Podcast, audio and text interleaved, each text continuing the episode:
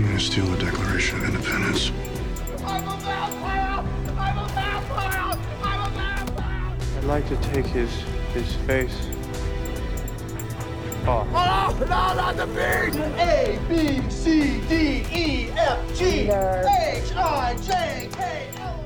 I was a little drunk. Plus, I was horny. And welcome back to Cage Old Question, where we ask Is Nicolas Cage the greatest actor alive? I'm Artoun, and this is my wife to be Christina. Hello. And on this show, we watch the entire film catalog of Nicolas Cage in chronological order, working our way through 40 years of cinema. As a disclaimer, this is a personal podcast not affiliated with any other third parties, and the opinions expressed herein are strictly our own. For today's episode, we are reviewing the 2002 film Windtalkers. The screenplay was written by John Rice and Joe Batteer and is inspired by the true events of the 400 Navajo code talkers that helped the U.S. in World War II. More on that later. We once again team up Cage with his old director from Face Off, John Woo, and today we are joined by a very special guest. Please welcome the recently married Tyler Beardsley. Whoa, what's up, guys? Tyler is an actor and teacher in Los Angeles, California. He's an avid board gamer, Artoun and Christina's very best friend, and, and has one degree of separation from our man Cage. What is that? It's true. It's true. What's- I, I've, I figured it out. It was uh, Helen Mirren through Helen Mirren. Wow. What is how? Helen you're- Mirren is in National Treasure Book of Secrets. That's second right. One. Yes. And, you, And then I did it. Helen. I was with Helen Mirren in on 1923 episode 3 1923 episode 3 you gotta catch that on tv paramount plus so good. get involved tyler welcome I to guess the we're pod. doing my plug early. yeah you're, you're doing your plug we'll plug it again at the end We'll we, people need to know um And we've, Tyler, we've, welcome. Uh, j- previously, just recently had Hannah Deegan on the show, who I would have described as my wokest friend, and Tyler, I consistently describe as my least woke friend. oh friend. my god I proudly hold the title of least wokest friend, um, least woke friend, I guess. no But it is. It's it's only because I keep surprising Christina with my wokeness every now and then. oh wow Yes. This guy doesn't know anything. Yes, This guy is a sheep. No. um this is also exciting so this is no one well no one knows this no one knows this but but uh tyler is here in the studio In person. In yes. person. Well, it's normally we record when we have guests. We record on Riverside, but uh, when I told Riverside.com. When I- most when I- podcast near you. that's right, Steve. but, but when I told Tyler we're gonna be recording on Riverside, he, he said, "I'm just gonna come over." Yeah, no way. No way. No way was I going to do that. We all live in North Hollywood together, too. so- Absolutely. Yes. The in like person this guy's experience. And we used to live together. better. We did. back in the day, many years ago. You know, that was like almost seven years. It's been like six, five. I mean, I guess since we like six years. started living together, yeah, that's true. That's crazy. That's crazy. Very How long did w- was that a year? One was year. it just one yeah, year? yeah, yeah. A, One a year and a- maybe an A extra little bit. month. a Yeah, year, year and a yeah, month yeah, or yeah. so. Oh boy, Catalina. Good days. Oh, we, uh, this is a very early. This is we're plugging early on, but we made a lot of content back in the day. If, That's you, if true. anyone, Nerd if anyone, Squad Nerd Squad Entertainment, Entertainment, check- check, check it it out. out. There's just some Strips. lots of good sketches out there. YouTube.com. Hey, they still hold up. They still They're- hold up. They're still fantastic. I'll, I'd I'll say, go look, back and watch them every Look, once in there's I'd say fifty percent. Hold up. It's higher than fifty Yeah. percent. Yeah. It's like a solid sixty-five percent. Oh, sure. um, well, I'm excited to have you here, Tyler. I'm, so excited, to have I'm- you here. I'm- I can't wait to hear what you think of this I'm movie. very excited to be here. Christina Very excited. I'm has so worried about this movie. Yeah, and Christina's And Tyler. Christina. Christina warned me. Uh, she sent me a text say, saying, "Get ready. I got a lot to talk about this one. This is gonna be a longie. So everybody strap in in case you're like, oh, maybe this is like one I can toss on quickly for a 30 minute run. I mean, just toss chunks. Yeah. Don't never stop listening. If you're Never- why don't Never stop. Never in stop. fact, go ahead and send an email to cageoldquestionpod at gmail.com as to how you listen to our podcast. Oh. you listen at interesting. 1.5 or you could speed. comment on one of our or you Instagram can comment, posts. or you can. This is we're doing a lot of the end stuff up top. Don't We we have for for six weeks now. I have said let's get to 23 reviews by the end of 2023. We have not gotten a single one. Not Tyler, one. have you reviewed the Podcast? He hasn't. Oh! He hasn't. That's not true. Have you? Uh, yeah, uh, you guys got a Oh. five star rating. Oh for yeah, okay, no, no, okay. What are you talking All right, about? all right, all right, What- all right, all right, I'll take it. What an I need someone to absolute- All right, all right, We gotta fact check this He's frightening me all the time. Everyone- with this Unbelievable. I'm like, everyone me, just, just so the listeners know, you and me are on the same side against her too. No, no, no. The J'accuse. Okay. Speaking of, But also, please review the show. yeah, wow. Speaking of Speaking of sides, sides, war, war, battles. battles. Wow. Let's get into this battle. Uh, we're gonna be heading into spoiler territory. Spoiler territory. Spoilers ahead. Spoilers Arjun, ahead. spoiler it for us. What did you think of this? No, well, let's uh, go for the plot. Of before- course. so people know what we're talking about. Spoiler for spo- Yeah, spoil it for us. What is the plot? yeah. Jeez, that was hard to say. Huh? Uh, it's World War II, you sons of bitches, and Nicolas Cage plays Joe Enders, a Marine with grisly combat experience and unnamed PTSD. He is assigned to a special unit where he is a bodyguard for a Wind Talker. Now, this is a Navajo Marine who uses Navajo code uh, that the Japanese cannot crack to relay information on the battlefield. He is paired up with Ben Yahzee, played by actor Adam Beach. Here's the catch the code must be protected at all costs. What does that mean for our duo? Only time will tell. Uh, we have a huge supporting cast here. Uh, we have Christian Slater playing a pretty nice guy named Ox. We have Roger Willie, who was uh, originally not even in the cast, but was the Navajo educator for the cast. But then, because he was so good, got cast to play Charlie Whitehorse. and he's that's so crazy. good. He's so yeah. good. It's a real, a real Harrison Ford, Star Wars Carpenter situation here. Um, Mark Ruffalo, the Buffalo, as the Greek Pappas. Love the Buffalo. Uh, Peter Stormare, who you might remember from our 8mm episode as Hjelmstad. Uh, Noah Emmerich is in this. He's the best friend in The Truman Show. He's the racist uh, Marine chick. Chick, boom, chick. But he did it. and um, uh, Harry Potter's Jason Isaacs sneaks into this as uh, like a top guy, uh, like the sergeant, or I don't know. Yeah, he's like the. He's like the commanding. Yeah. he's never. He's not in the battle, but he sends people to the battle. Here's what I'll. I I wanted to ask both of you because I, as this was happening and people were getting, we're gonna get into, we're gonna get into the movie. Don't worry. Don't don't look at me shell shocked, Steve. but um, uh, do you know the rankings of military personnel? Because I quickly realized in this, no clue. I have a decent idea, but I'm gonna mess it up. I think towards the top Okay. because I know like down at the bottom you've got privates, Privates. and then like you have corporals. Then I think maybe sergeant and then lieutenant. Where's the major? Major's above. Major's high. Okay. A major's a major's like a pretty high ranking. And then I think where it gets confusing for me is that you have like general, and then you have major, and then you also have like major general. And isn't there like a lieutenant general? there's like lieutenant colonel. There's like they start combining them, and then I don't know. That's I was I real I quickly realized I don't know I I know privates at the bottom. yeah. Hey, I'm pretty sure it's private, corporal, sergeant, lieutenant. Okay. I'm fairly certain. and that's the admiral's only for the navy. yes, Uh, or yeah, like Or navy, maybe a flight? navy, but also ships in general. Okay, What does it matter? Yeah. people were getting upgrades in this left and right. Oh.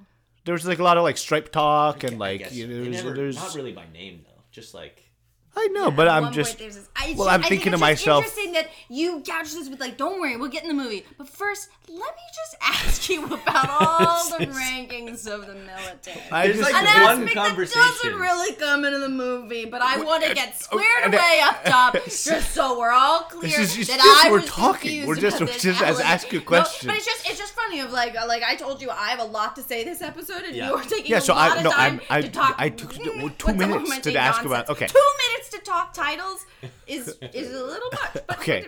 I mean, well, fine. Then let's get into know. it. Tyler, what did What you did think you think of about this movie, movie? Tyler? Wow. Okay, so I had I was actually really surprised that I hadn't seen this movie yet because I'm a big You war. love I war. love war. I love love war. Least I, woke guy I loves love- war. I love war. I love war. I love war movies, especially World War II. So I was Classic. like, I was I was shocked that I hadn't seen this one. Didn't you go to Belgium and like study the I terrain? studied military history in Belgium for like a solid month plus. Isn't that insane? Yeah. Oh, I meant to do your celebrity lookalike for anyone who doesn't know you, just so that you, in case they can't tell that you're a white man. But I was thinking, watching Knock at the Cabin that you could play Rupert Grint's brother. You're much taller and more fit than him, and like Interesting. A brunette instead. But but you guys have really similar like Brow. eyebrow, like brow and face structures right there. Wow. It's just amazing. Oh, I'm sorry. that I get roasted over the coals for bringing You up military talking general, and then so much out of nowhere, and then out uh, of nowhere, you're like, you know what, Tyler? You know who your celebrity of president? When we're in the middle of talking about That war- is helpful to the listener to know what Tyler looks like and relevant to the pod. Okay, Tyler. That is funny. I, I normally get Conan is who I normally Oh, get. yeah. I get I get I get Conan the most. Your your podcast, you know, like equivalent. Yeah, yeah, yeah.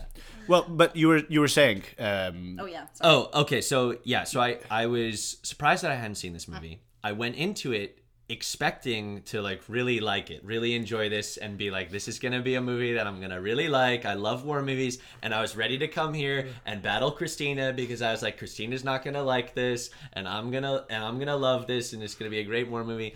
And very quickly, I was like, this was horrible. I, I oh, absolutely Oh, no. this was a, atrocious. Like I would, I- I could not recommend this movie to anybody. This Oh. is so amazing because we're still believe it. good at battle because we had it. opposite, like same intentions, opposite experience of.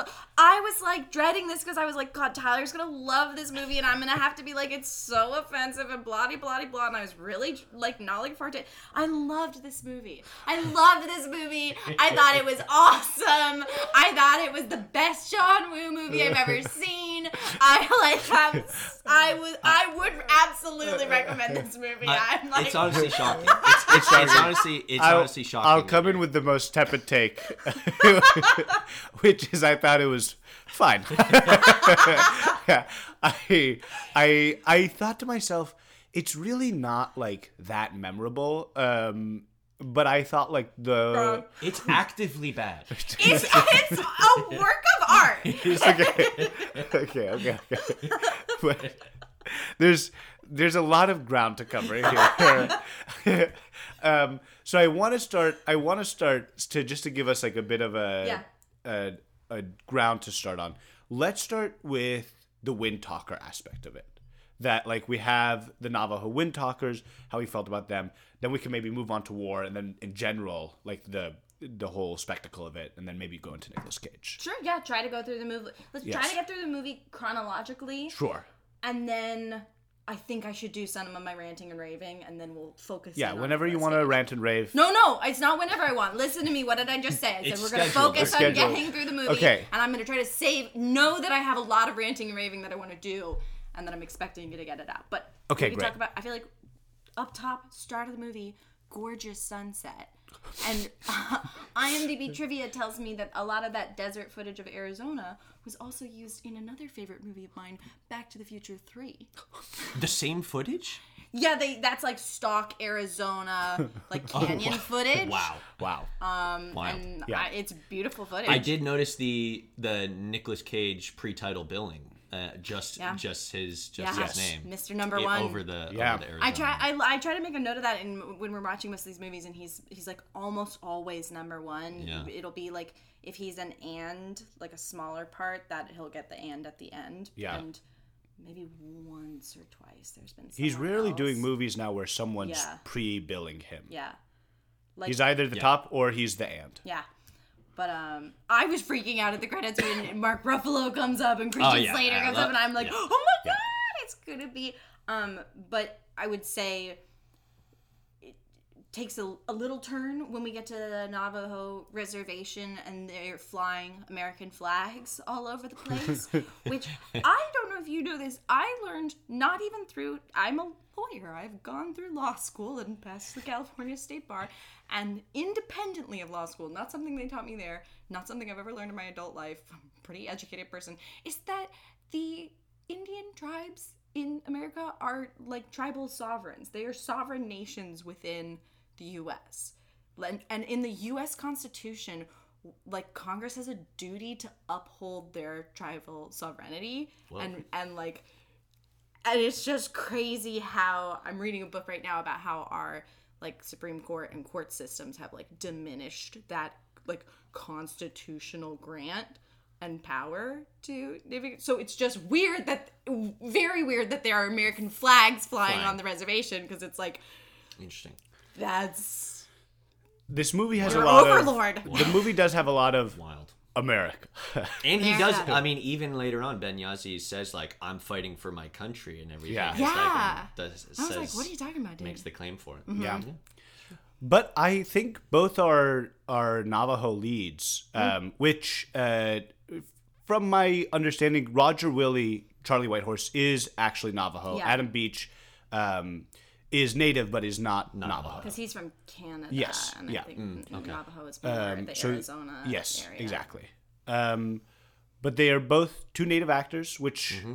Uh, and they were not like what I enjoyed, and, I, and this happens throughout the movie. No is freaking Taylor Lautners around here. There's- Boo, yeah. Taylor Lautner. You should be having nightmares every night for what you've done. it was it was the native people were played by native people. It wasn't like any, any anything like that. And I thought that like, well, they were even though the title of the movie is Windtalkers, it was much more about Nicolas Cage than I Yes. think them. One of my major Yes. issues with a the movie. fair critique, a very fair critique, well Um, I made. still think and that, Roger like, Ebert feels the same. You, their their characters are not like just two dimensional, but they're they're not like fully 3D.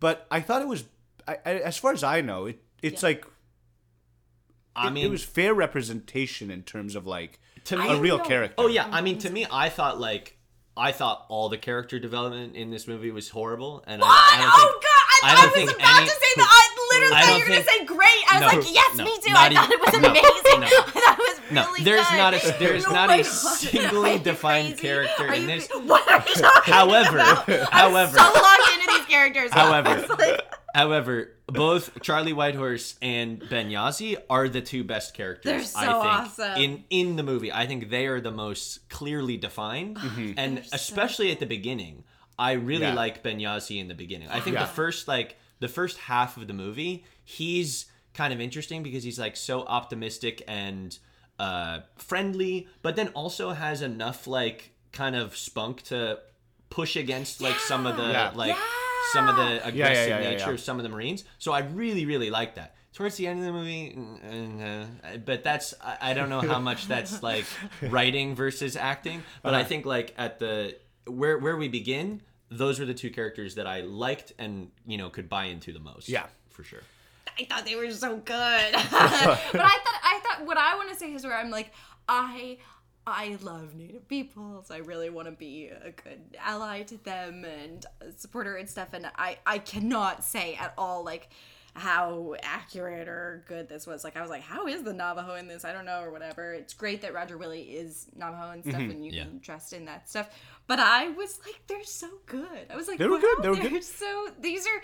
I I was seeing a lot of reviews of that were like, they're so flat, they're so one D, like they're just the smiling native, and I was like, I didn't feel that way. I thought they were amazing. I thought they were. No, they were they were good. They were also. I mean, it was Roger Willie's first role He's ever so playing which good. Charlie that's- Whitehorse. that is pretty so great. He's- good. he's great. Crazy. Um, but I this is where it is like I kind of wish it was about the two of them, Yes, it should have been. and that should have been For a the movie, about code talkers, there's almost no code. talk. there's, There's almost no code talk. You got there's truly one code talking sequence in the entire thing. No. And what's crazy to me is like this is this is doing doing my research Yes. for uh, for the history of this. Yeah. there is actually like there's so much cool story to tell there. Yeah. of the like the actual use of Navajo in World War II for this like whole thing and specifically like I was looking into there's a whole story um with them in uh Iwo Jima and like the the battles on Iwo Jima and how like they there were 29 original Navajo that like created the whole code talker language like they were like Yeah. hired and brought on to like do the entire uh yeah to create the entire system and they were later like they didn't get recognition for it for a really long time till because it was, like- 1968. because it was like Yeah. yeah it was like in Classified. yes in secret and then eventually they win like the congressional medal of honor for it Yeah. and like they they are they're basically considered like one of the main reasons why Iwo Jima was successful Yeah. And we don't even we don't touch on that in this movie and they like barely get any credit at all like they just don't they're just kind of around they're just kind of around and, and don't serve much of a purpose So In the plot. Y- yes. Okay. So there's there's so Mike Pearl for Vice pointed out that the story in Windtalkers is it takes place in Saipan, Yeah. which is an island under a Japanese world, and Mike Pearl says it was inhabited by the Chamorro people who were in a similar position to the Navajo people, like indigenous people forced to fight for the group who had colonized them. And the movie doesn't mention this at all. It like doesn't seem to know. Like, like, like, there's so many cool, true story details that could have been. And then Roger Ebert pointed out that like the code talking in this movie is Nicolas Cage's like, like tell them the position of these big guns so they blow them in and whatever. Yeah. And he's like relays it. And Roger Ebert was like. They wouldn't be able to move those big guns, so you could relay that message in English, and there's nothing they could do anyway. Yeah. Like they, Yes. it doesn't matter if they break the code on those messages. So if you have 400 total Navajo people, why would you waste two of them on a f- dumb frontline message? It's cra- the other but the, I still was like, this is great. the big advantage of using the Navajo code talkers, and this I don't th- like. I only found out about this by reading and researching. yeah. Is that the it's the speed this the speed of which you could translate a code Yes. is it's insanely faster by Yes. using the Navajo language because normally if they're using like regular like code in English mm-hmm. machines and people would take like two hours to translate like a hundred word message or something, right?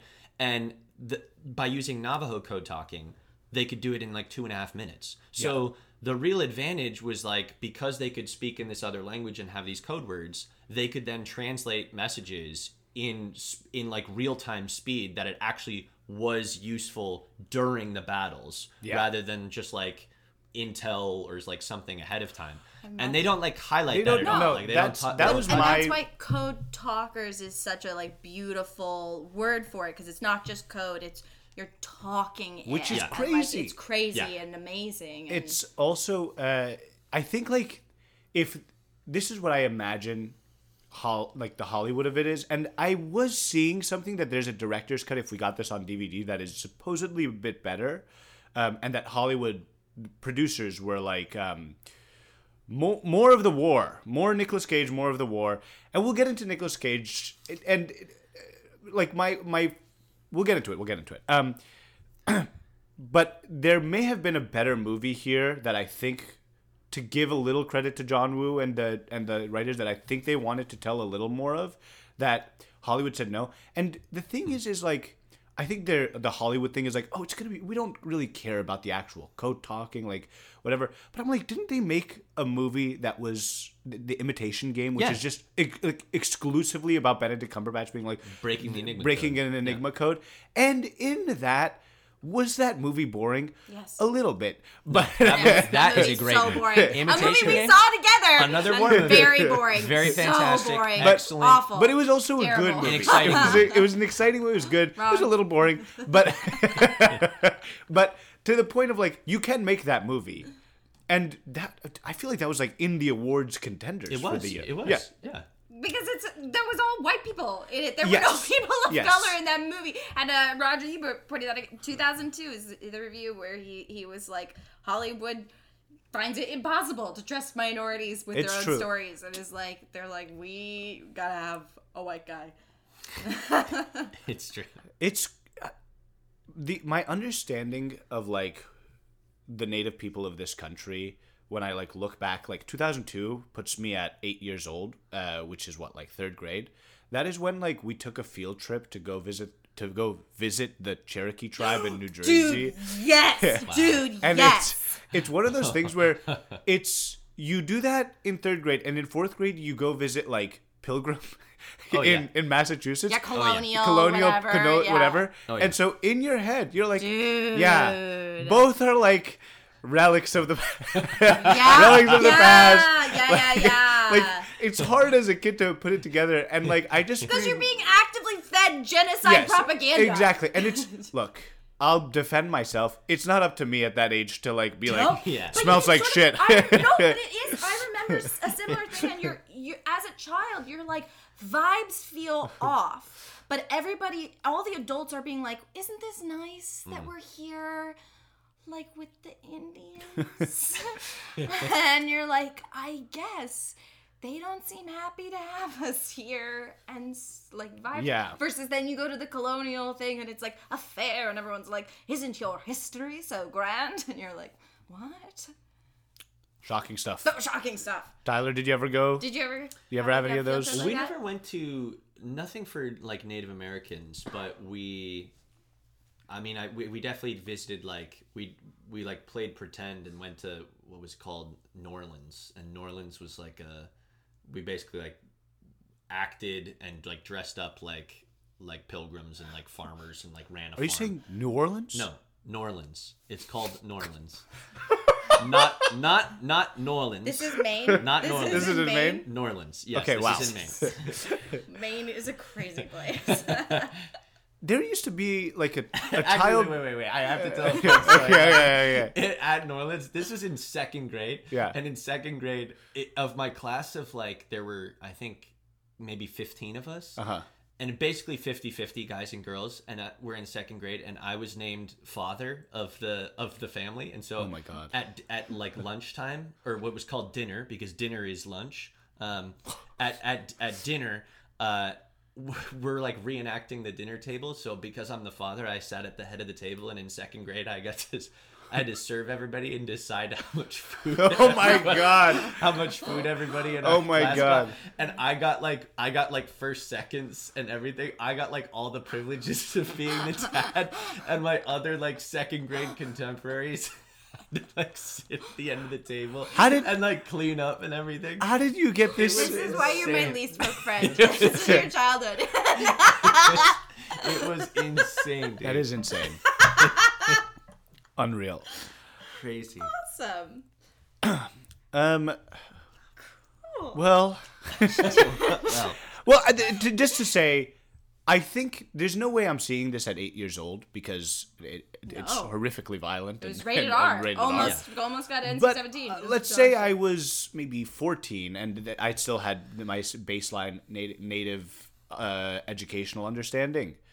I'd at least have some wherewithal. I'm like, oh, like native people existed after like 1700s, 1800s. Like, I don't think it was until maybe like end of middle school when I, for myself, read Howard Zinn's uh, A People's History of the United States. Wow. Um, and then of course Whoa, well AP AP US like you get into it far more, Mm-hmm. but you're not learning that in any of the US history like in I'd say elementary and like you don't really do US history in middle school, at least not in my school. no, no, oh, we didn't either. No, I, So yeah, you you do US history in, in elementary school because they're like Yeah, you got to know your elementary country. and then in high And then school. in high school, Yeah, yeah, yeah. and you get you get the more in revised, but in middle school you're But like, did you guys know that like Native Americans are tribal nations No. within the U.S.? No. Like, No, they're like- not teaching like- us. I barely knew. Modern What I'm day. saying, what I'm saying is, till the end of middle school, I didn't even know they were like still around. That's what I'm saying. That's genocide. That's genocide. That's the Yes. active genocide that the U.S. commits on Native people is acting like they've died out. Yeah, they're yeah. dying. Yes. They're they're not dead. here They're anymore. not even here. You don't have to worry about whether or not they have autonomy because they are they're pretty much gone. So don't It's even like like exactly. worry about it. It's like the same way they're like the pilgrims. They're of the Versus olden that time. is not true. To be clear, Yes. that is No, I know, so- I no, know. I know you know. I'm I'm saying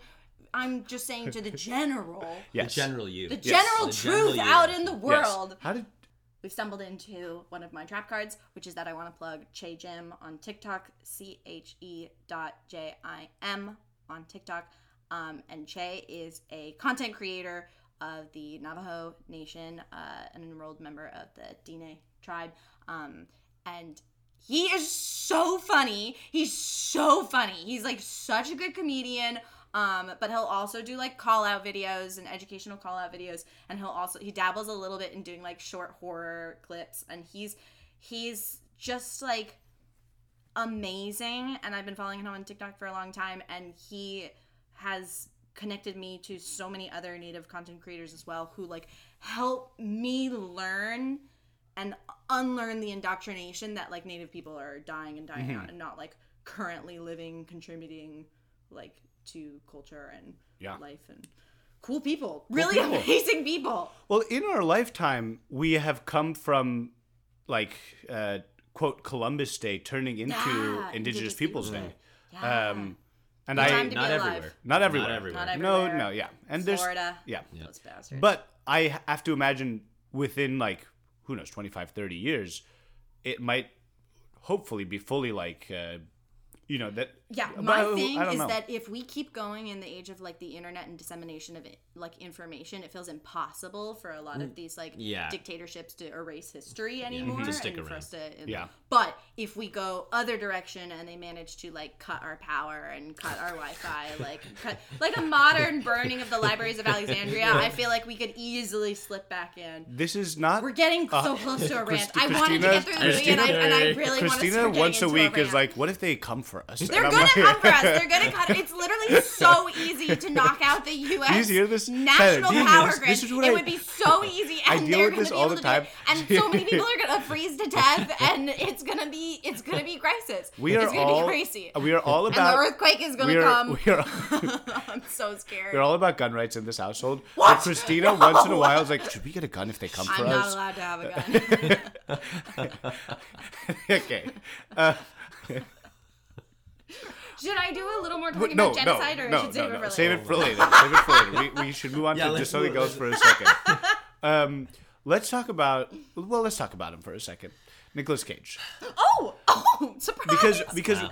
we open with the I do wanna Navajo. talk about Nicolas we Cage, open with though. with our um, with our uh, at the Navajo Nation, but then we move to the Solomon Islands where we see The Hell. worst scene Okay, of the movie. No, it's literally the best. Okay, The wait a worst minute. scene of the I, film. I had chills. Let me describe this intro to you. I was like, oh, I had full chills. There's a butterfly, and it floats down across the water, and then from the corner of the screen. Some blood starts seeping up, and the butterfly starts flying over the blood, and then there's a corpse floating in the water, and the butterfly flies up, and we pan up to I liked that Nicolas shot. Cage. That's a good Nic- shot. It was the I love one of- that. I was like, because Nicolas Cage and John Woo have worked together on Face Off, Yep. and so it felt like such a loving intro, like a thoughtful, beautiful shot to be like Nicolas Cage, my Yep. my muse, my guy, or whatever here. And then we go into uh, the battle scene, which I thought was amazing. There's a, a hand gets cut off. There's like bad. desperation, agony, and then we end the climax after all the like brutality occurs. Uh, Nicolas Cage is holding on to the last member of his now all dead troop, who, as he dies in his arms, says, "God damn you, Joe Enders." Yeah, and he I was curses like, him. my and and I. Let me just say, I was so moved. I was I wanted you- because I was so uncomfortable. Tell me. Tyler. Tell me what what's your why is it bad for you? because I thought I overall Uh-huh. it started in this scene, but throughout the entire throughout the entire movie, I thought the way that all of the actors played grief and struggle and sadness was horrible. I thought it. I thought. I thought nobody had any idea what they were doing, and was it felt so put. Everything felt so put on, and everything felt so uh, presentational in terms of like grief and sadness, uh, and like the like curse you Joe Ender and like all this like it's so opera. It was, Uh-huh. It was so melodramatic. operatic. It was melodramatic. It was so operatic, but trying to be real. Like Mm-hmm. the movie is trying to be like a realistic war movie, like a Saving Private Ryan, like a you know. You would've put Hacksaw this up there with. Saving Private Ryan? Not even close. Like that's what I'm saying. It's like you would I watch. had, I had chills. I, when Nicolas Cage was doing his like big monologue to like Ben Yahzee over by the graves, oh, I was thinking to myself, "This is what he should have won the Oscar for." No. Yes, yes, Christina. yes. I kid you not. I I- kid you not. I was like, "That's a really good monologue. I, I, Are you talking about the end? The end? His end? I'm talking about when he's like drunk by the graves. Oh my! Oh, and no. he's Oh, like, no. I was like, "Wow, that's really good." this is because this is then get talking about Nicolas Cage. This Yeah. is my other problem is that Nicolas Cage is playing like four different people in this movie. I like there is not a he was not consistent in terms of like I could not get a read on who this guy is because Mm-hmm. like in moments he'd be this like psycho barbarian rage marine guy Yeah. and then he'd be like stoic drunk man and then he'd You'd also be like really scared sometimes. yeah, and then, yeah, he's really scared. Then And there's there's like, just, like, the, a Then there's the weird like he's drawing in the flower scene where he's Yeah. like, Love that and he's scene, Like, now, I sud- lo- now suddenly I'm like an artist and like I have this other thing. It's just like it, Dude, it's I love that scene. he's not consistent at all. Uh, yes, I look.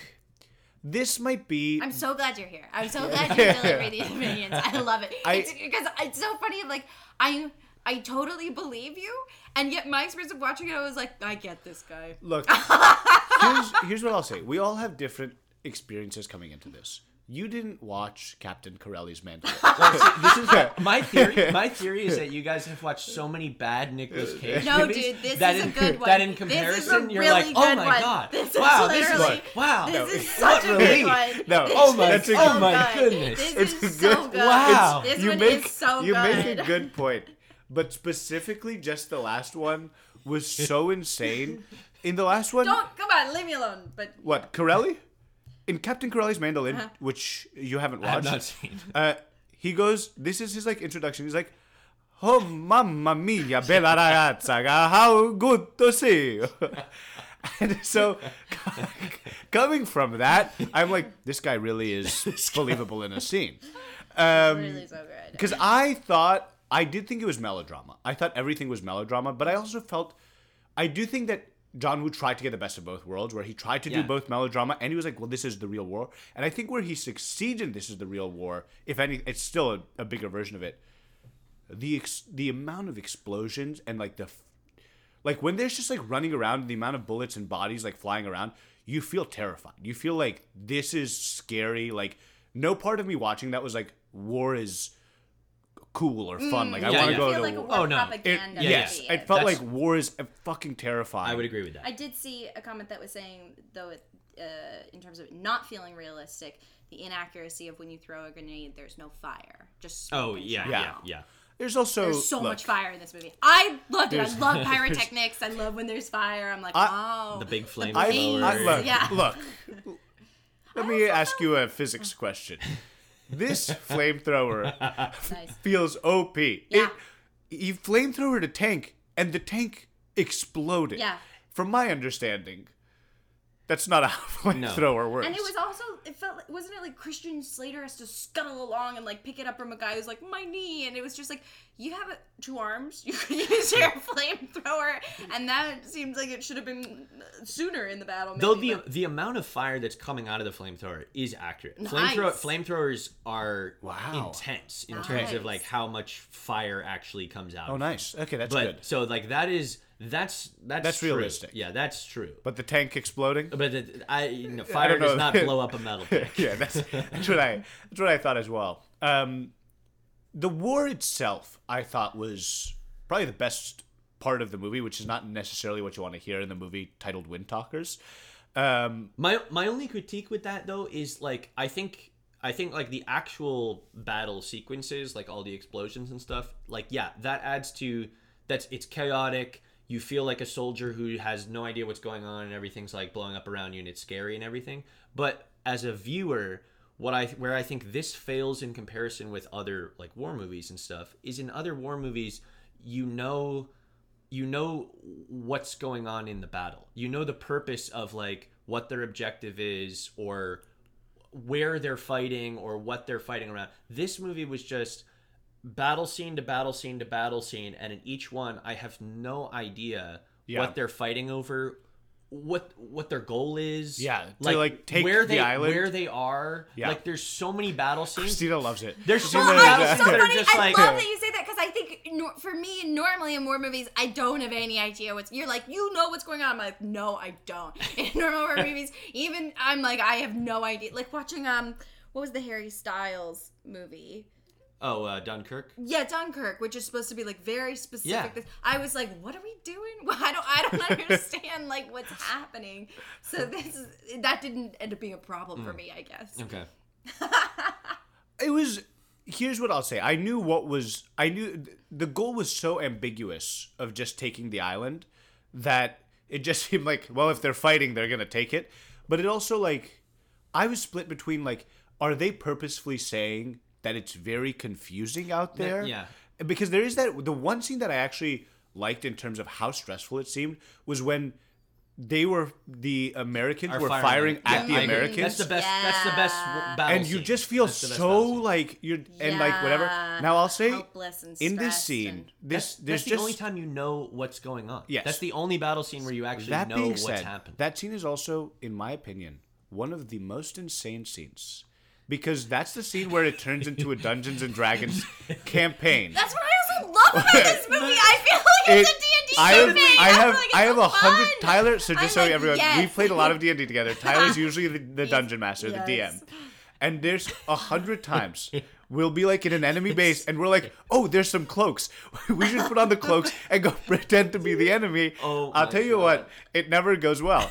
And in this, they're like, what if? Well, Ben Yahzee kind of looks like he could be Japanese. Not really, um, but but they're like, what if he puts on the uniform and they make Nicolas Cage a prisoner? Nicolas Cage also speaks apparently fluently fluent Japanese. Fluent Japanese. Which yeah. I. I have a couple questions about that because it's it is one Nicolas Cage teaches teaches Ben Yahzee the one Japanese word which Prisoner. is prisoner. Yeah. Yeah. That's it. which it. is like that All- doesn't seem all he says, like prisoner. Prisoner. like Prisoner. Yeah. enough, and then shocking doesn't reveal until they're in the moment that he He knows speaks Japanese. Japanese. Yes, that he can actually speaks speak. Japanese. And I saw on IMDb trivia that they were like, Nicolas Cage learned to speak Navajo fluently for the movie. John Woo maintains he misunderstood the character, and that's why he did so. And I'm like, one, what do you mean he learned to speak it fluently for the movie? That seems like a Herculean task Yes. that you would not It's be also able to... notoriously one of the most difficult yeah, languages yeah. to learn. so- I'm like, what the? So IMDb trivia, somebody needs to update Yes. that. Well, here's what here's my issue with IMDb trivia. Yeah, tell me. I need a source. There's no source. There's no sourcing. sources There's no listed. sourcing. That's true. You know what I mean? Yeah. That's what Wikipedia, at the very least, when they put a fact, I can go down, see. There's Yeah. usually an interview tied to it or something, so I can gauge. Like, anyways. in this in this sequence though, it's also uh, Nicolas Cage suddenly becomes James Bond also, Dude, and and he like becomes Rambo. Yeah. he, yeah, he, he he kills like 30 guys Dude. in a matter of like two minutes and it's and it's like it's different than the other war sequences which look like a soldier this is like he looks like an Uh, assassin yes, yes. like he becomes an assassin. Which For them, right, doesn't the- line up with what we hear from him is like the reason he was in charge in the first place was like a mistake or like somebody like he got surprise promoted at the last second to re- lead that Yes. Oh, battalion yeah, yeah, yeah. into like Just the kind of suicide random mission chance. random like and then and then he's wounded and then they pull him back it Oh. seems like because they're like we know you'll be willing to kill this code talker if bush comes to shove Yes. so it's not at no point does it seem like he has the guy is like oh you have an impressive military history but it like is not totally clear what that means It's but just- to your point it's that just then his Solomon all Island of a stand. sudden he's jason bourne james bond he's also like- supposed to be completely off balance the Yes. whole Yeah. Yes. That's the other thing. We haven't even mentioned. We haven't even mentioned. He's like deaf in one ear, and and, his balance and is his balance totally is totally. Which I also that was another one of my favorite scenes is when it, it's uh he's in the military hospital and they're gonna do a balance test and he puts a glass of water down and the shot is like of the glass of water and then pans to him and he does like the slow walk and I was like John Woo what a filmmaker Do you see this? This is this is. You, uh, we watch these movies. You never know what's coming. Tyler. You never know what's coming. She's like the glass of water shot. Arthur. It's like, The glass of water shot. This is a good movie. that was a really good part I this is like again going back to like what am I supposed to be concentrating on in this movie? There's a nurse that apparently falls terrible in she's that, the worst that whole storyline this- I- there's a nurse that falls in love with him even though he does like nothing. nothing And then Also, also before before we even get to that, he has a grenade blow up in front of him. Yes. Yes. In front of him. Yeah. yes. And that beautiful face he gets just some cool just gets scars to he just gets- looks just gets to cool. stay yes. clean. He should look like Mad Eye Moody. Nothing- Nothing else happens to him other than like a little bit of a scratch up He's on got his like ear. eyebrow scars He has, that like- Yeah, well, that so looks hot. cool. It He has looks like a hot. tiny little His hair was good in this. He looked like he had a Haircut nice looks military really good. Anyways, but that's eyes besides the very point. So this this nurse falls in love with his beautiful visage. Yeah. Um, they work together. She's terrible. They work together to. Uh, She cheats. get about, she cheats- helps him she helps him cheat. cheat. Cheat on the test. this, which I'm Cheat like, the that's test. the most unethical thing I've ever seen. Because you're not just jeopardizing his safety, you're jeopardizing the safety the of Everyone, everyone everyone, he works everyone's with. It's like, crazy. It's so crazy. Outrageous. Like, She then like we're supposed like, to care is that she so goes to. Hawaii for like a base. Like they they Yeah. spent like maybe a minute and a half being like, and by the way, I've been relocated to Oahu because I'm working at a military hospital there now. and I'm like, working for the were we supposed to care about this yeah, character? she's always trying to write him letters, and people are always trying to give him to read, and he's like, I don't want to read. I don't wanna read these letters. stupid It's crazy. I don't even know this. This lady." one- Spoiler, big, big spoiler. Nicolas Cage dies at the end of this movie, and as he's dying, he pulls Ben Yahzee close to him, and he's like, "I have to tell you something." And I whisper to Christina, "Tell that nurse to stop sending me letters."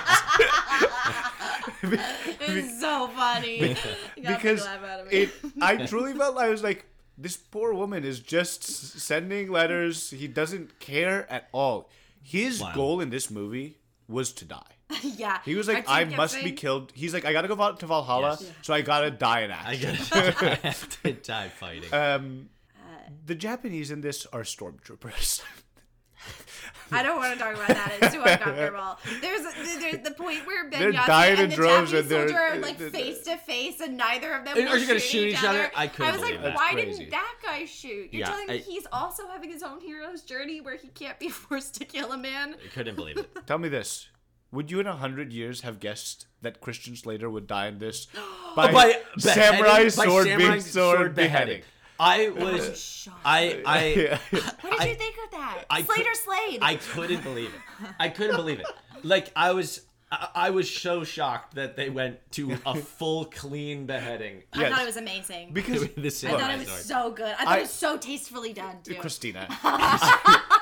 I look. I, will really say did. I'm not the foremost buff of World War II military history and the Japanese. Oh yeah, yeah, yeah. In terms tell of me this. accuracy. Were Were they bringing samurai? were they swords in? bringing full samurai swords? I think a lot of them, yes, actually. Okay. Uh, I think many, especially the the higher ups, because like if you were like a general or like a higher ranking officer, All right, then fair. you would have your like family sword. Okay. That you'd like have with you. I loved it. The fact and, that and uh, Charlie Whitehorse had his Navajo blades. His with him, knife, his yeah, antler his- knife, a hunting knife. knife. Look, you have a lot of gear on when you're a soldier. it's like big, a little knife strapped to your ankle is one thing. a full. s- You're usually you have a pack on. So you're where is this like? The sword is uh, attached uh, to your belt. pa- yeah, that's still. I, I, I think belt. I'm It's with cumbersome. you in terms of we don't know how accurate Okay, it is, alright, alright. but I'm not with you in terms of it's so hard to wear a Alright, samurai alright, sword. alright. Like that's too Fine. crazy. Okay. Talking about Slater and his death, though, Yes. or um, Yeah. Ox, I guess. Yeah, is his Ox. character's. so I Not thought because I'm big, but because I'm from Oxnard, California. Yeah. And you're like, irrelevant. I don't care. That could have been your last name. the relationship between Ox and Charlie Whitehorse Uh-huh. is far Great. superior than the relationship between Nicolas Cage and uh, Ben Yahzee. When they Yes. were playing or- the flute and the harmonica That together. Yes. so however, nice. however, That was however, so nice. Christian Slater is not playing the harmonica. Oh, really?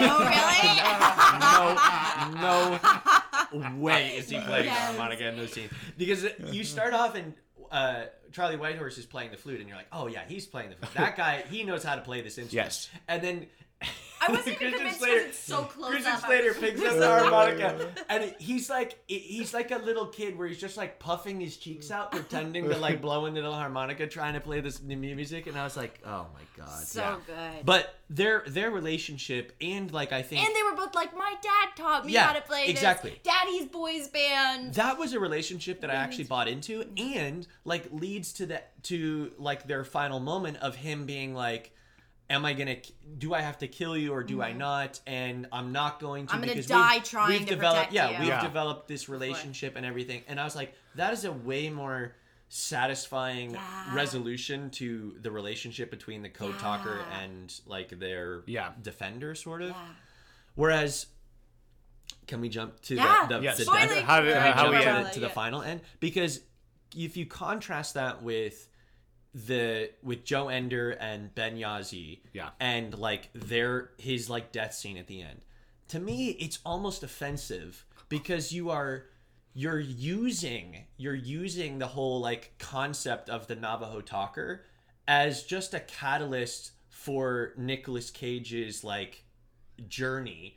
And you need it's like it's almost disgusting that Ben Yahzee has to look at Nicolas Cage and nod his head and be like kill me like i'm giving you It's- permission to yes. kill me so that so that Nicolas Cage Yeah. can say Yes. no No, Can I'm say- saving you. I redeemed no. Tyler myself. is jumping from least woke Yeah. friend. No, He's yeah. climbing the ladder. See, I told you, This I is always the thing, surprise her. it's- I you're always still surprise the her. least woke in terms of I feel like you don't know anything, but I feel like you are a good, smart, intelligent, loving person, and so it's nice to hear your insights. And I'm I'm excited. I'm so happy that this is the take that you're giving. because I mean, but it actually like that.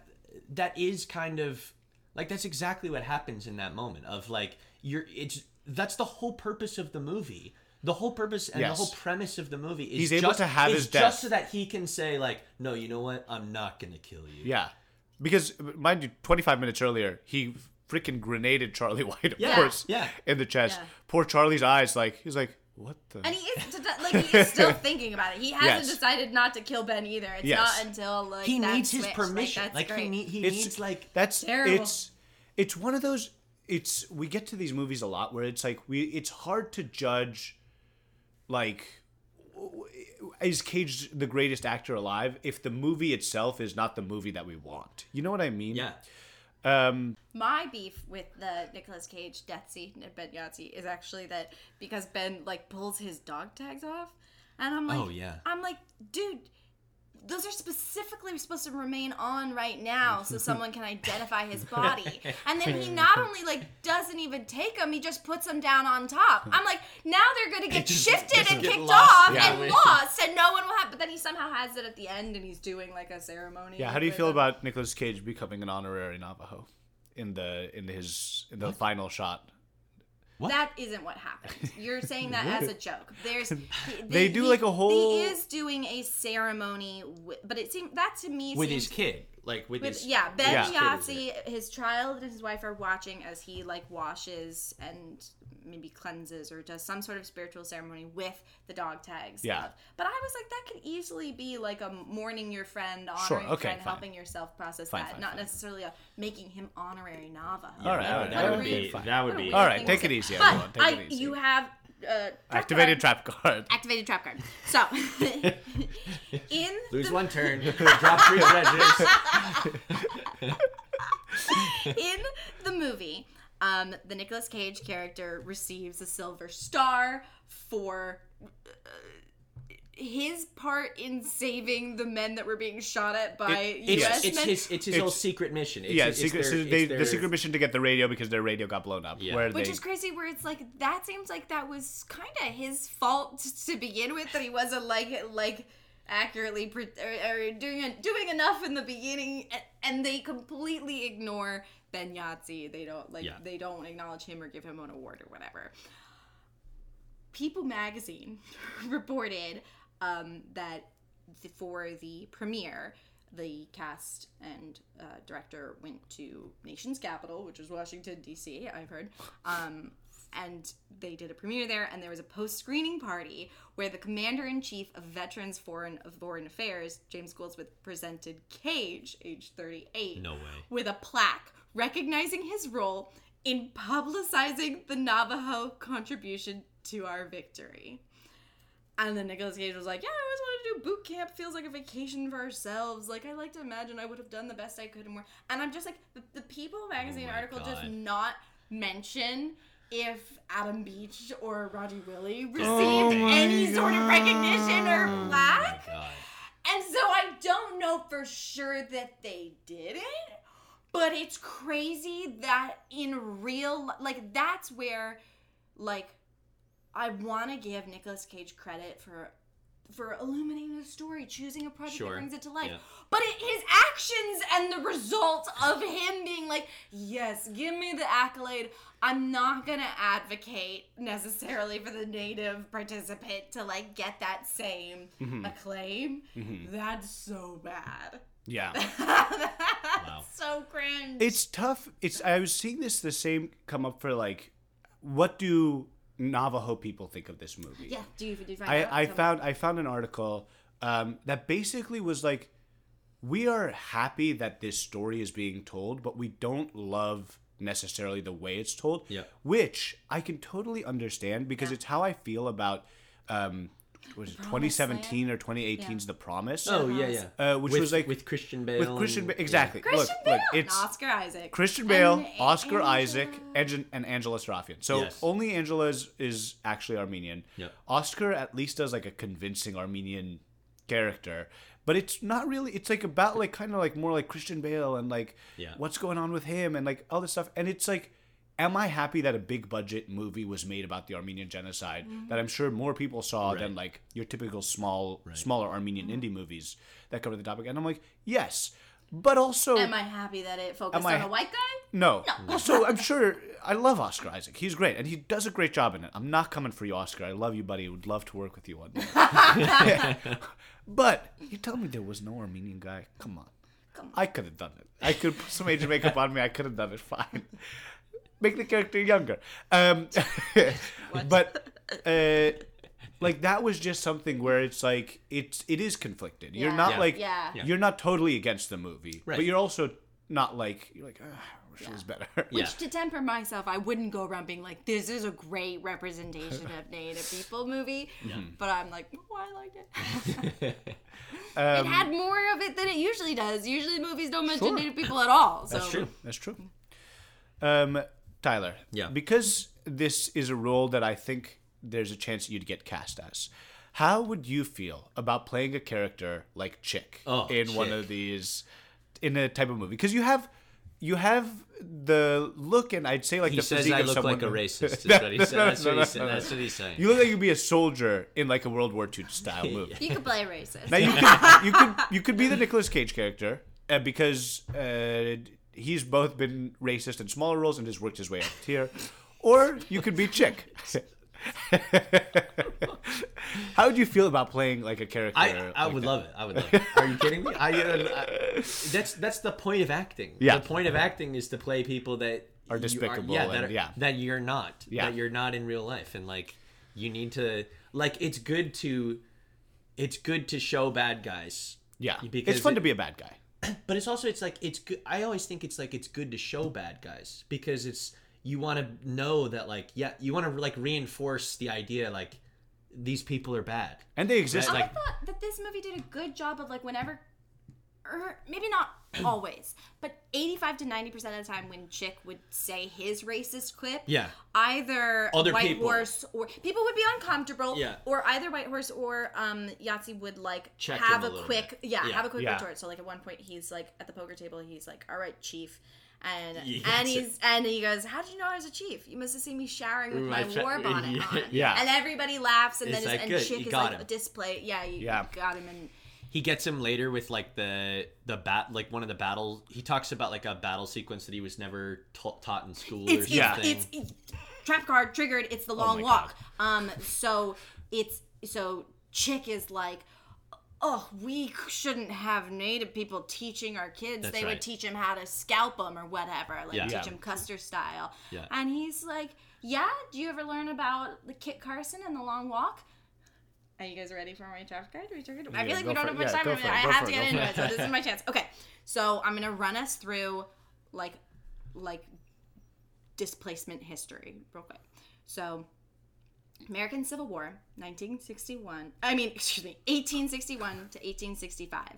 Right in the height of that, in 1864, you have the Long Walk, which is when uh, the United States federal government uh, deported and attempted to fully ethnically cleanse the Navajo people by having them walk from Arizona to New Mexico.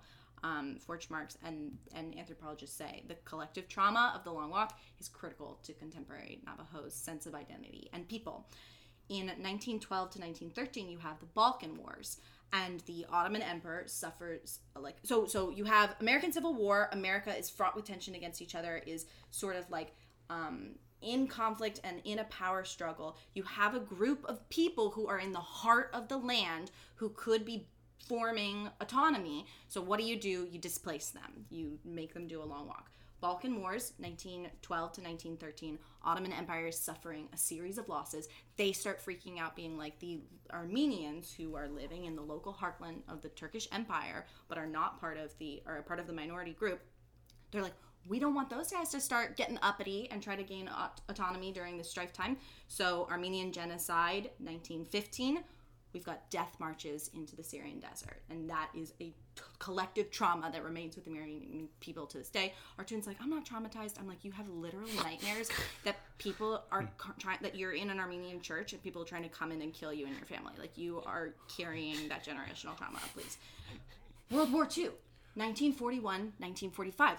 Germany kicks off because they are still in an economic depression from the early mm-hmm. World War One. So what did they do to try to build their internal connection within those German peoples? they do the Holocaust, they genocide six million Jews. They also take advantage of that time to genocide other minority groups, such as homosexuals, black Germans, communists, mm-hmm. what have you, people like that. 1948, we have the Nakba, where the Palestinian people are forced to displacement. We're having the the tension post World War II, where Jewish people are like, "That's enough. We need a place where we're not going to be genocided. We'll start genociding you instead." and they um, have a permanent displacement of Palestinians doing that, and that is extent. Uh, uh, there's a Palestinian poet who's called that an extended present that promises to continue into the future. And I just just What? Yeah, tell me. And What so to this- answer your question, Archie, yes, I would play Chick. Yeah, what was what was the point? What? Tell me what was the point? the long walk. In we, we got to this because he quips back like you don't even know You about know the long this. walk. Like wouldn't Yes. you benefit from having native teachers? Sure. Like to me, these are all historical points of like like that I now care about very deeply that Mm-hmm. inform the way I think about the world, that inform the way I think about conflict and like Yeah. and senses of people's of cultural identities and stuff and like that I think are important stories to tell through film if possible. I'm again I'm not trying to get too high on a pedestal of this movie it does such a good job or whatever, but I'm just like It's the conversation going. it's the conversation going and there is a reference to it. It gets the conversation going. Yes, Artoun, thank you for saying to me. I was literally having my go, face was for the listener, if you don't know, my face is flushing. I'm embarrassed. Artoun caught me in a rant. He's like, Why are you even talking about this? After he launches us off with like every layer of the military titles. That- it makes sense. world. It's about the I'm like, movie. this makes sense too. This is about like displacement and like generational trauma and like what fighting for your country means and does. Like Of course. Like it can be Yes. It enters a conversation No, of about course, a of course, conversation. of course, You're Christina. so I agree. right. I agree. No, no, no, it's great. I agree. I, agree. Tyler's on your side. Tyler's on your I agree. side. Thanks, man. I agree. What would you order for Tyler at Anushella, a restaurant in Boston? I would get Tyler a large Sprite, no ice, because, because Tyler famously hates ice. He likes to get his bang for his buck, and he goes, "Ice is a waste of space." Where's the So I space get of him, money? I get him a large Sprite. Okay, large Sprite, no ice. Large Sprite, no ice, and then a big chicken wrap, double chicken, because he's gotta have his protein. Fat Tyler.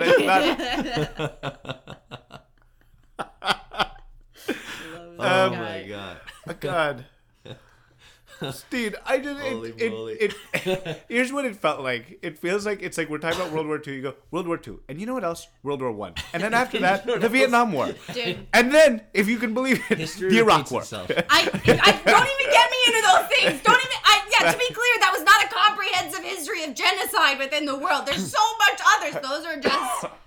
You could call them like my top four or whatever. You know, I think uh, Chick has the funniest the funniest line of the entire movie. Actually. Oh, yeah? What? Uh, yep, he does. He does. I, it was the it was the only time I, I audibly laughed out loud, which is when uh, I think I think it's Ender. I think it's Nicolas Cage tells him at some point he's like, uh, he goes he goes, Chick, you think too much, and then everybody walks off and Chick goes.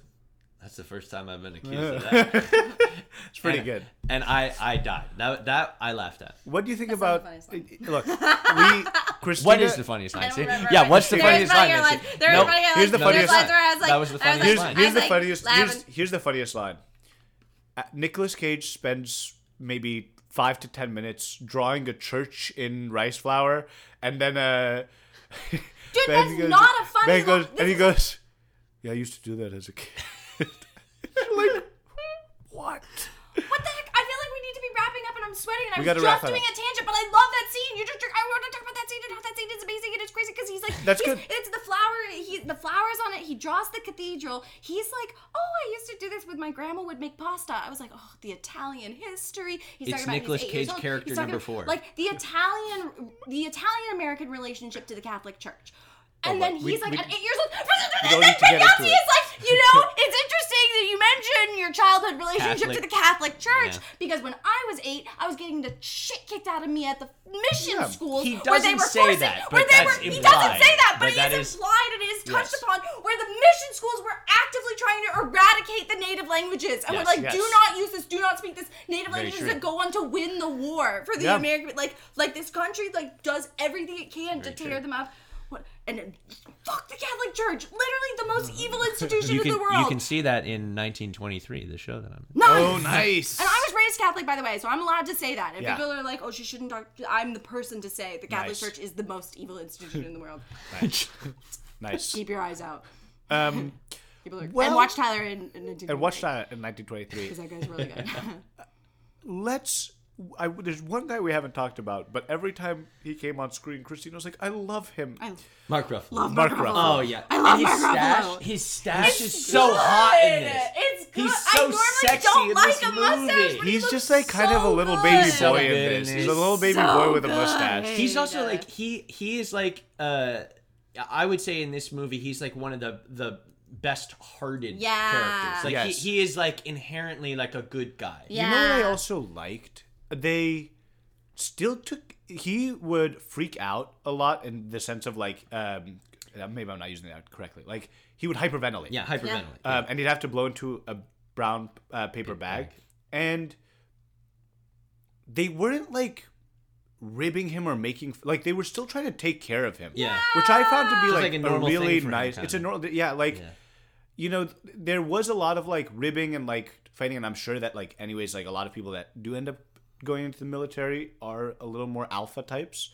Um, but it still felt like it wasn't just that. Like that was it was a nice, I don't know, it was a nice, little touch to it. Very Yeah. nice. Um, but I do want to take us to get into our final thoughts. Final thoughts. Final thoughts. What did you think, Tyler, about Nicolas Cage's performance? Like, did you like? Bad. Oh no! yes, I disagree. Bad. I See, here's- disagree. no, Because here's the thing, I have seen Nicolas Cage do great performances. Yes. and that's the thing is like some of my like my early and like my initial experiences with him, Pig, Kick Ass, a- Adaptation. He like Adaptation is coming soon. He is he is incredible in those movies, and there are certain there are certain movies and characters that I think he plays that it's like there is no one else that could do that part, and he is fantastic and perfect for them.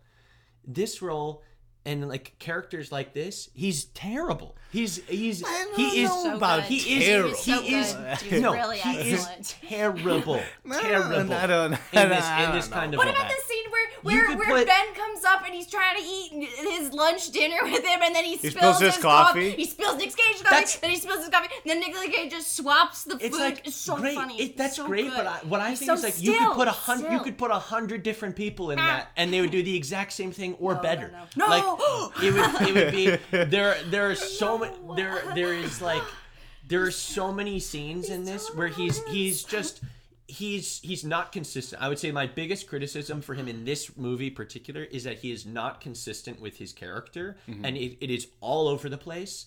He goes in between he doesn't know how to hold a gun. He like he, he like is like trying to be like a trying to be a soldier and he's like pretending to fire.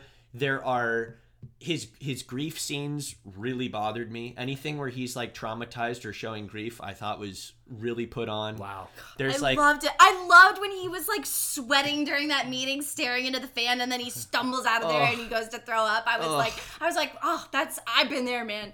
I I, I really wish you I could couldn't. see Tyler shaking I his couldn't. head. It's This is so incredible. funny. I This is could- incredible. I could I couldn't do it. I couldn't do it with him. Wow. What did you think? I Or, kind or, of or final thought that you. my final thoughts are are kind of where I left at top, and I think both of you have kept me tempered. Where I was like, this was fine. This was this was like three stars. Like th- I'm getting into rating, but this was like blanket like fine, good movie. It wasn't atrocious. It did a like it. There was the cool element of even bringing the subject matter up, and those relationships were kind of cool. Is there a better movie out there? Yes. Should it have been made? Yes. Um, but I thought the the war and the action itself played itself up pretty well, and Nicolas Cage does a good job. He's not bad in this. He's You- bad. look, Tyler, really you're quite like we're on. You're like we're in the basement, and I go, buddy. There's three levels below us. You don't know what bad is. That's not is. what saying Tyler, Tyler's saying I've been to the penthouse and this is not it. He's not saying this is the basement. He's not saying he's not good. He's saying he's bad, which is which I'm, I'm saying he is bad in this. I don't think Yeah. he's. I don't think he's bad. I think he's Right. good. I don't think he's great. I think he's, he's fine. He's good. My final thought uh, before we get into the ratings is I would like to read uh, from uh, Windtalkers Q and A that uh, Phase9.tv. I don't know. It didn't have any author. I'm sorry. That's the citation I have for you. But Roger Willie said. Um, Growing up in the early 1970s, I heard a lot about the Navajo code talkers. My mom and dad would relate to us the bounty of our language. From the tip of our tongues, sacredness begins. Like, whoa. And that this story was classified until 1968. Yeah. So, and after that, Native Americans learned about it with everyone else. And you're finally, your uh, grandfather or your husband or father was coming forward saying, like, I was a code talker. And they were like, what? Which I- I'm like, d- didn't process that when I read it before now. It's now blowing my mind. And it is like, you could do such a cool movie set in 1968 as that is declassified. That's like jumping Learning back and about it. forth. Oh, jumping back and time oh my gosh, that would be That'd really really having cool. so you have the like the 19 s- like 70s start like Yeah. like native res culture and how that is in the current government scene and then seeing I, I just think that would yeah And in terms There- of scope, you have like a core group of like these 29 these 29 Navajo that created the language. Yeah. Then in I think in total there's only like 400, or 400, yeah. something that like actually used it in the Enlisted, in the war. Amazing. And it's like that's like a nice group It's to so- make a Yeah. movie. and and that's Roger I think Roger Ebert said um there like there's a fascinating little known story and might have made a good movie Exactly. There you go. Exactly. might have made he said did not even though two stars that's Mm-hmm. Look, fine. anyone But- can make a bad movie, even if it's about a good. I'm sorry. like, it's an amazing movie. Should we rate it? Should we? So, Uh, or you want to say something? What? Sure. No, I think that's. I have random Oh, I have will random say- fun Random- facts. random I will say. I will. I'll say of this. was a. mo- This didn't do well. No, box office flop. Box office Absolute flop. failure. Which big bomb, big Bomb, big, big bomb, bomb. It And, was, in uh, fact- it was a budget of I want to say one 115 million, and it only got 77 million worldwide, Hmm. under 41 million US. Tough. And And it came out on the same day as uh, Scooby Doo. yeah. and yeah, and I want to say Bourne Identity. Yeah. and it was supposed to come out in Oh. fall of 2001. Bourne would kill it because Yeah. Bourne Bourne did well. I Yeah. think. Yeah. Yeah. Supposed And to it come was out fall 2001, and they were like, scheduled November "Ah, 2001. They were like, we've heard about this 9/11 thing. Let's not do a bunch of explosions. Yeah. Let's push to summer 2002. And then Yeah. Bourne Identity was like, what are you trying to Yeah. do? Get out of here. Uh, Rambo. but this was supposed to be John Woo, like yeah. he was going to ascend and become the king of Hollywood because he he had had just, just had Face Off and, and Mission, Mission Impossible Impossible 2. 2, yeah. And then they were like, no. And he was like, Chill. yeah, I'm I'm out. Yeah. Back to China. Back to China. You're gonna pay me. The big Marinos. yeah. Here, my, my random observations Let's hear 'em. of, of the movie. Uh, from opening scene, Greyhound buses haven't changed in 80 years. I thought that bus was really nice. It looks exactly the same as. Well, like it a was nice Greyhound 80 bus. years It was ago. much When did they nicer. still run It's them the- today? it's It's, exactly yeah, the scary same. now. Uh, weirdly, CGI planes. All the Yes, the planes are all planes CGI. are all CGI. Yeah. Kind yeah. of weird. Yeah. it looks like a video game. Yeah, I was like, this is just that's just odd to include. Um, and then I could not stand Nicolas Cage's uh, running form on the beach. Why did they show it again? Again. At the end, why is that the final shot of the don't movie? know. Why is the final shot of the movie? crazy. because he's all, it's so, and that's so funny that you hated it, his, and then it came his back. running form is terrible. The fact that he also just like is like I'm the hero sprinting by the rest of the group that's like you running could all see together. the look on the front guys' faces of them being like, "I could easily outpace this guy. and I could and his easily form outrun is this so guy." bad. It's so bad. Yes.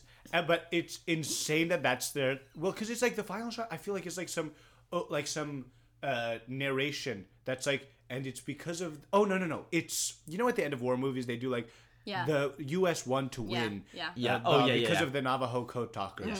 The code was never broken, and as Yeah, opposed to showing, as opposed to showing any of the code talkers, they're like here's Nicolas Cage running on a if, If it was even like, if it was even it. Nicolas Cage with Adam Beach, like Yeah, doing saving like him. saving him. Oh or, my like, god, wait, the way you said that shoulder. makes me think that there was a note to the editor room, sh- put in a shot of Nicolas Cage with Beach, and they were like, Nicolas Cage with Beach. okay, here's Yeah, the scene yeah, where here's he was scene. running on the And then nobody went went ahead and changed. And it. was oh my god. yes, absolutely insane. Wow. That's the final shot of the movie. It is. Shocking. Wow. Wild. Wild. And, and that's That's my those That's are it. my observations. The last segment of our show is devoted to our ever contentious ratings. We're going to rate the movie out of five stars and Nicolas Cage out of 10 cages, with five points for the creative, what he brought to the role, and t- five points for the technical, what he delivered to the role, for a total of 10. Tyler, do you want to kick us off or wrap us out? I'll, I'll kick us off. Tell us what you thought. I'll start us off. this is easily a one star movie. oh my god. Wrong. one one star No, movie. no. Would not recommend. You don't need to watch. There are uh, at least 10 other like war films and TV shows that you could watch ahead of this that are more enjoyable and more informative, better representative. Uh, the in terms of Nicolas Cage's performance, I think he's getting two out of five for the technical, and I'm giving him one out of five for creative for a oh. total of three out of ten. Wow! Because I think, yeah, that's right. I think like two out of five for the technical. It's like yeah, he he not great. You know, has a few things that he kind of can commit to and land. The creative side, eh, eh, he's just all over the place. He's all over the place in this movie. Is not consistent. Total total three out of ten. Easy rating. I'm gonna go ahead and give this movie three out of five stars. I feel like I kind of mentioned it before. It's not. It's not bad. Look, I know Tyler didn't enjoy it. I th- I think the melodrama worked a little more for me than it did for Tyler, um, but certainly not as much as it did for Christina. Um, and then for his performance, ah, I'm split. I'm. I think I enjoyed his melodrama. I do agree that he's playing a few different characters, but I wonder if that's more of the script. But at this point, he's a big enough star that he should be able to have a certain sway when it comes to influencing a character. Yes. Where it's like earlier on when he was starting, and if his script's all over the place, I'm like not blaming him. At this point, he's teaming up again. I'm like, he And should with be able John to. Woo, a fellow He collaborator. should be able Yeah. to like say, I don't think this is consistent. Yeah. But I like, I get it. You know, like he goes into a rage when he get he's he's traumatized. PTSD, Tyler. PTSD. You're PTSD. giving him too much slack. So three for three for creative, yeah, three for technical. But I really want to give him like a five and a half. This is a four star movie for me with the heart. I'm just about to get a ten cage drop. I was, and I was really thinking about it right now and, and being like, is should I give it a three and a half star? But part of it for me is that I we recently saw Megan in theaters, and I'm like, that's a four star movie. And I'm like, if Megan's a four star movie, this is a four star movie. So this is a four star movie for me. Um, and for Nicolas Cage, I would give him eight cages.